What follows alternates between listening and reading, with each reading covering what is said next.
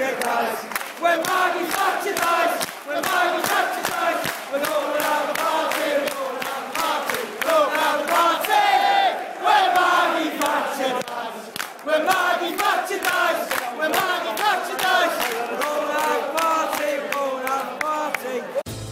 2013 yılının Nisan ayında Birleşik Krallığın Demir Lady lakaplı eski başbakanı Margaret Thatcher hayata gözlerini yumduğunda Liverpool'un Anfield Stadyumu'nun tribünlerinden Maggie Thatcher öldüğünde parti yapacağız şarkısı yükseliyordu. Tarihe, işçi sınıfına ve onun kültürüne olan nefretiyle geçen Margaret Thatcher'a yönelik öfke ölümünden yıllar sonra bile dinmiş değil. Ancak bugün dünyanın en önemli futbol ligi olarak görülen İngiltere Premier Ligi tamamen Margaret Thatcher ve onu takip eden muhafazakar parti politikalarının ürünü. Bugün Hükmen Yenik belgeselde Margaret Thatcher döneminin İngiltere Premier Ligi'ni ve İngiltere'deki neoliberal futbol düzenini nasıl yarattığını konu ediniyoruz.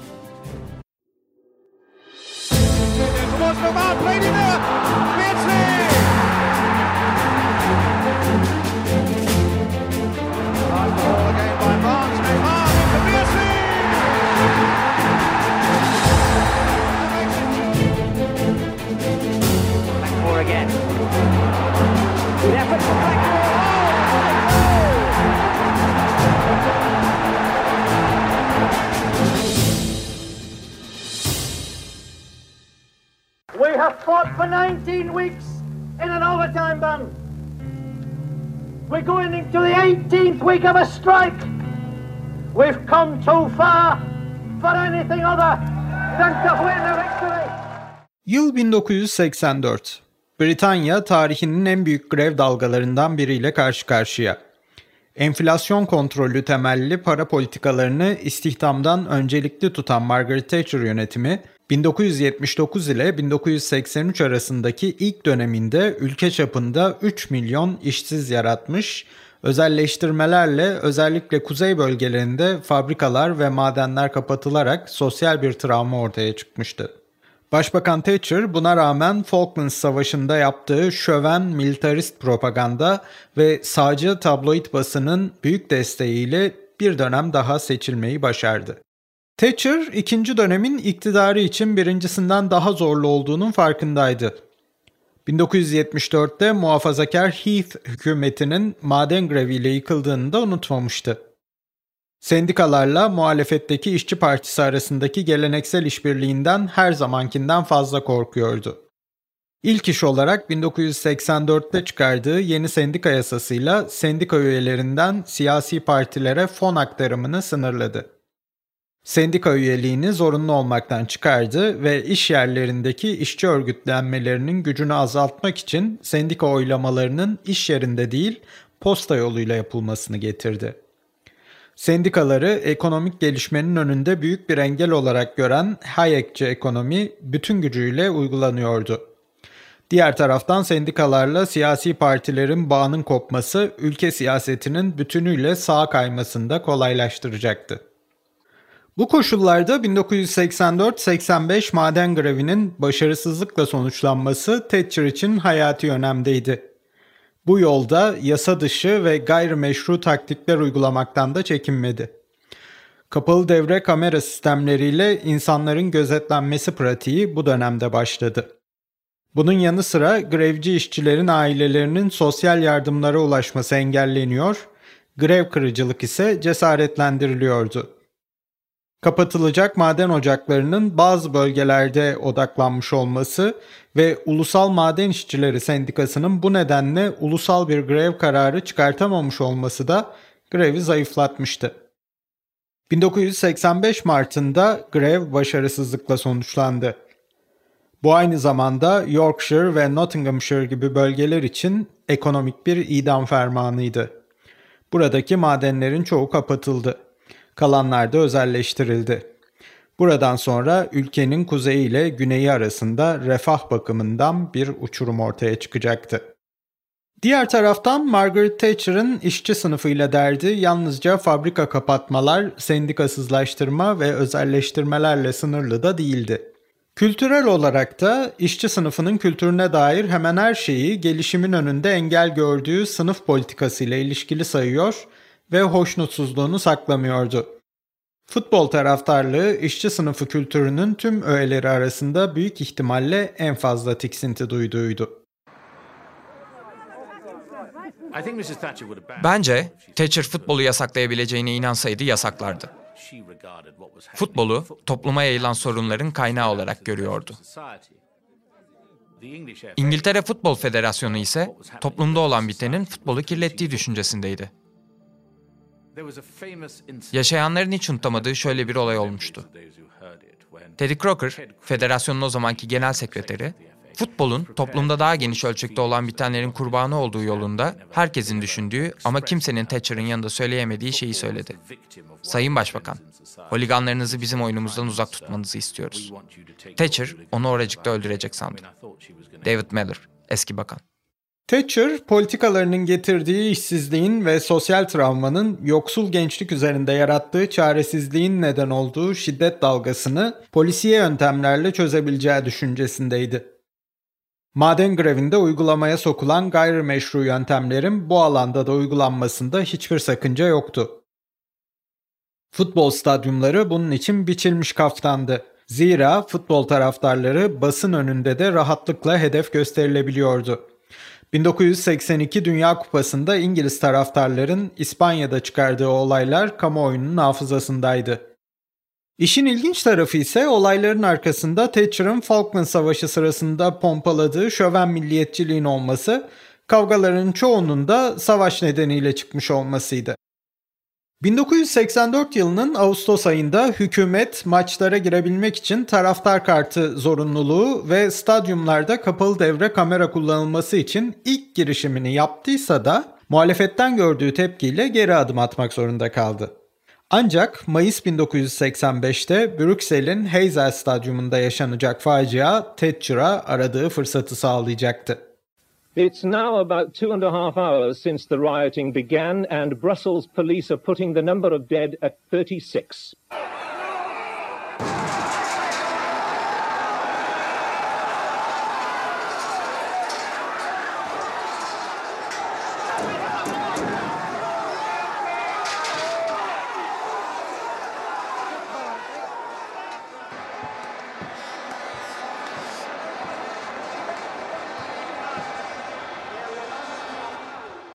...1985 Avrupa Şampiyon Kulüpler Kupası finalinde Liverpool taraftarlarıyla Juventus taraftarı İtalyanlar arasında başlayan olaylar... ...İtalyanların olduğu tribünün duvarının çökmesine ve 39 kişinin ölümüne yol açtı. Olaydan sonra Londra itfaiye şeflerinden Jerry Clarkson'ın stadyumda yaptığı incelemeler ciddi güvenlik ihlallerini ortaya çıkardı. Hazel Stadyumu ciddi yapısal zayıflıklara sahipti. Dahası Liverpool'un Kop tribününün hemen yan tarafına herhangi bir taraftar grubuna dahil olmayan birçoğu Belçika'da yaşayan bireysel İtalyanlardan oluşan taraftarlar oturtulmuş. Bu taraftarların kavga sırasında yaşadığı panik izdihama yol açarak can kaybını arttırmıştı. Thatcher hükümeti Clarkson'ın raporunu hiçbir şekilde dikkate almadı ve sümen altı etti. Hazel'den iki ay sonra kapalı devre kamera sistemleri stadyumlara kurulmaya başlandı. Facianın büyüklüğü Thatcher'a futbola savaş açmak için aradığı fırsatı sunmuştu. İşçi sınıfını futboldan tamamen kovabilmesi için ise bir facia daha gerekecekti. 1989 yılında o facia gerçekleşti. Police are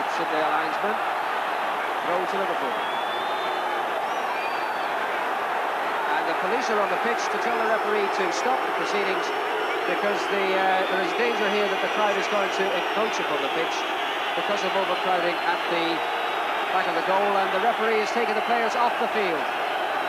So this FA Cup semi-final has been interrupted after six minutes because of uh, crowd problems here. Capacity of Hillsborough, 54,101 and it would appear that too many of them are on that terrace behind Bruce Grobbelaar's goal and Ray Lewis, the referee, is doing the sensible thing in taking the players away off the pitch until the South Yorkshire Constabulary sort out the problem.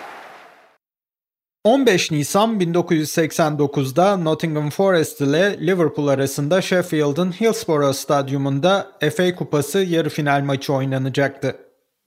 O dönemin en önemli iki ekibi arasındaki bu maç kuşkusuz büyük ilgi çekiyordu. Ancak organizasyonun yönetimi tek kelimeyle amatörceydi. Çok büyük bir taraftar kitlesi olarak maça gelecek Liverpoollular stadyumun Lapping Lane tarafındaki daha az kapasiteli tribününe verilmişti. Buradaki 3 kapı ve 7 turnikenin 10 bin taraftarı çekmesine imkan yoktu. Güvenlik şefi David Duckenfield, çıkış kapılarından biri olan C kapısının girişler için açılmasını istedi. Ancak taraftarlar buraya hiçbir denetim olmadan yönlendirilmişti. Sıkışma halinde onları başka kapılara gönderecek görevliler ya da polis yoktu. Sonuç tam bir faciaydı. Ortadaki girişlerde sıkışan 96 taraftar hayatını kaybetti. Olaydan sonra David Duckenfield, kapısını kendisinin açtırdığını reddederek hayatını kaybeden ve yaralanan Liverpool taraftarlarının kapılara kendilerinin yüklendiğini iddia etti. Başta The Sun olmak üzere hükümet yandaşı tabloid basın ise taraftarların faciadan sonra stadyumda yan kesicilik yaptığını, ilk yardım görevlilerini suni teneffüs yaparken tekmelediğini, hatta polis memurlarının üzerine idrarlarını yaptığını yazdı. İngiltere Futbol Federasyonu da Liverpool taraftarlarının kapıları zorlayarak olaylara neden olduğunu iddia ediyordu. Hillsborough faciasını araştırmakla görevlendirilen hakim Peter Taylor, yayımladığı ara raporda stadyumdaki eksiklikleri ve güvenlik görevlilerinin hatalarını tespit etti. Taylor'a göre olayın 3 ana nedeni vardı. Tribünün yapısı, girişlerdeki düşük kapasite ve tribünlerin yeterince gözlemlenmemiş olması. Raporda David Duckenfield'ın kamuoyunu kasıtlı olarak yanılttığı da not edilmişti.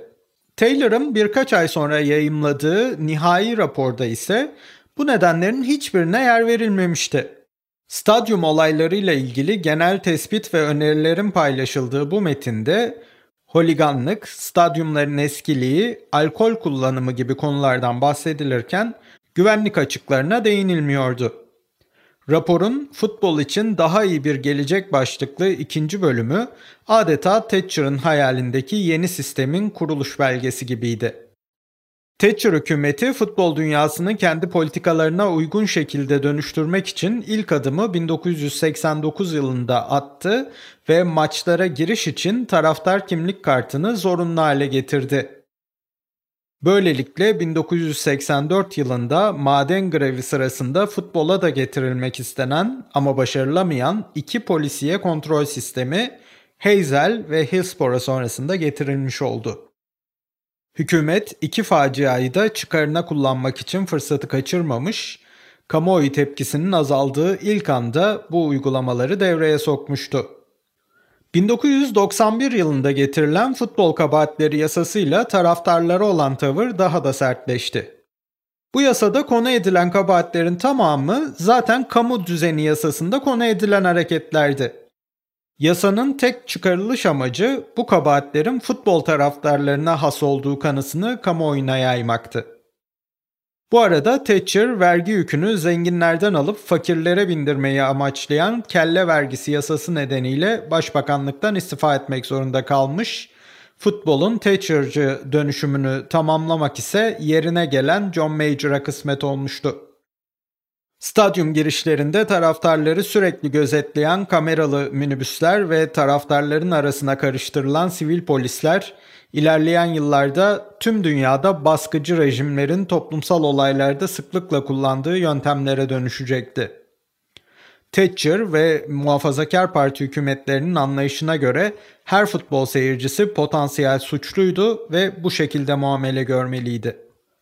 Ancak futbol stadyumlarının hükümet tarafından bir suç mahalli olarak etiketlenmesi özellikle İngiltere'nin büyük kulüplerinin hiç işine gelmiyordu. Zaten karasal açık kanallar BBC ve ITV'den fazla bir gelir elde edemeyen kulüpler Hillsborough sonrasında gelen yasakla Avrupa'ya da gidemez olmuşlardı. Futbolun marka değerinin düşmesi doğrudan bilançolara yansıyordu. Aslında Yargıç Taylor'ın nihai raporundaki stadyum modernizasyonu önerileri bu kulüpler için bulunmaz bir fırsattı. Stadyumlar yenilenirken onları mutenalaştırmak için de uygun ortam doğmuştu. Ayakta maç izlenen tribünlerin yerini koltuklar alırken düşen kapasiteleri tazmin edebilmek için localar, mağazalar, restoranlar stadyumların içine yerleştirilmeye başlandı. Bu arada stadyum modernizasyonları hükümet tarafından sübvanse edildiği halde fatura sıklıkla bilet fiyatlarına yansıtılıyordu. Temel amaç yenilenen stadyumlara eski taraftarların yerine gelir seviyesi daha yüksek insanları çekmekti. O yeni yapılan mağazalara, restoranlara paralı müşteri gerekiyordu. Ancak o yeni müşterilerin stadyumlara ayak basması için sistemin de yenilenmesi şarttı. Bu koşullar altında İngiltere 1. Ligi'nin üst düzey 6 kulübü gizli toplantılarla ligden ayrılma fikrini görüşmeye başladı. Yeni bir markayla yeni bir lig kurulacak. Gelir dağılımı da tabii büyük kulüplerin lehine olacak şekilde planlanacaktı. Yayın sisteminin de değişmesi gerekiyordu. BBC ve ITV düşük paralar ödeyerek ligi açık kanallarda yayınlıyor. Yayın gelirleri de büyük kulüplerin ve üst liglerin alt liglerdeki küçük kulüpleri sübvanse edeceği şekilde dağıtılıyordu. 1990'ların başına kadar İngiltere'de futbol ligleri çok dallı bir ağaç gibiydi. En üst düzey takımlardan en küçük kent takımlarına kadar her kulüp aynı sistem içerisinde yer alıyor, maddi gelirden de pay alıyorlardı. Yüzlerce kulübün onlarca yıl sağ kalması bu şekilde mümkün olmuştu. En küçük şehirlerde bile 100 yaşına yakın futbol kulüplerine rastlamak olasıydı. Büyük kulüplerin gelirlerinin bir kısmı küçük kulüplere gidiyor. Bu sayede sistem sağlıklı bir şekilde devam edebiliyordu. En büyük kulüplerin oluşturduğu yenilik sistemi beraberinde yeni dijital platform Sky ile yapılan yayın anlaşmasıyla geldi. 300 milyon poundluk bu anlaşmaya göre maçlar uydudan abonelikle izlenecek, en az 5 yıl boyunca karasal ve açık yayın olmayacaktı. Yayın gelirleri de başarı esaslı olarak dağılacaktı. İngiliz lig sistemi ve küçük kulüpleri destekleyen yayın havuzu tarihe karışmıştı. İngiltere Premier Ligi ve Sky dev bir reklam kampanyasıyla ortaya çıktı.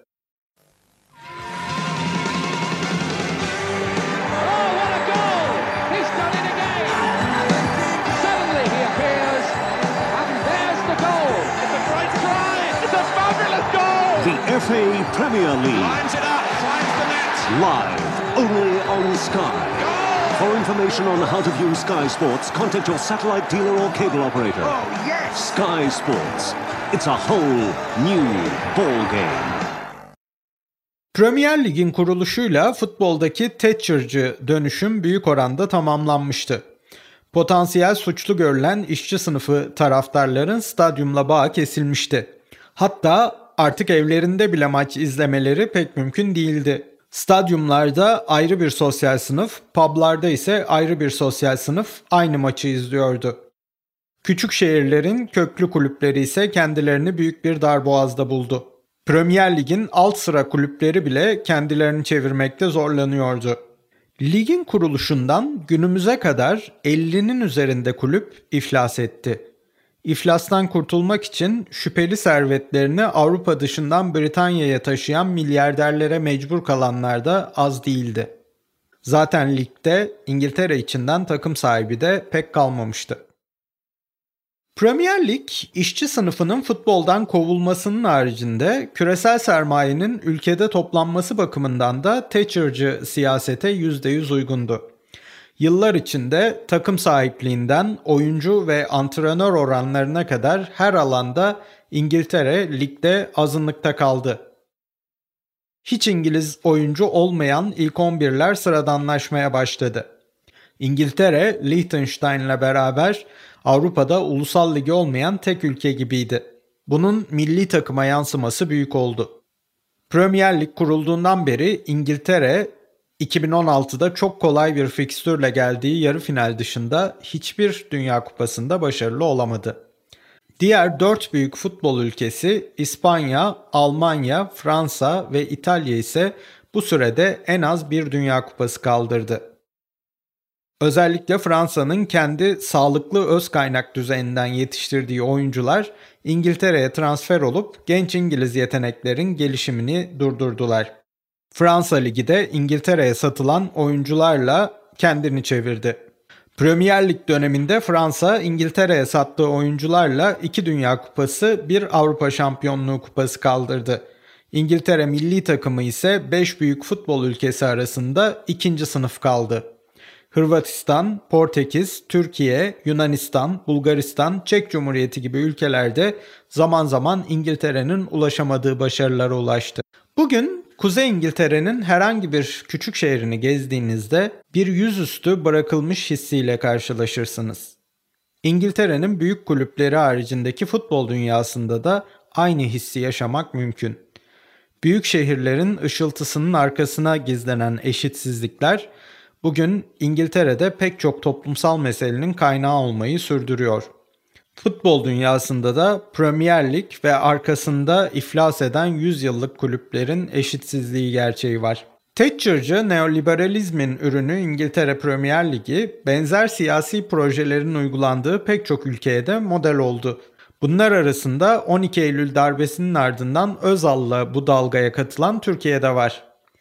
Türkiye'nin 1980'li yıllardaki dönüşümünü Hükmen Yenik belgeselin başka bir bölümünde dinleyebilirsiniz. Hükmen Yenik belgeselin bu bölümü Thatcher politikalarının Britanya'da en çok zarar verdiği bölgelerden Batı Yorkshire'da kapatılmış 125 yıllık bir taş ocağında kaydedildi. Bir başka bölümde görüşmek üzere.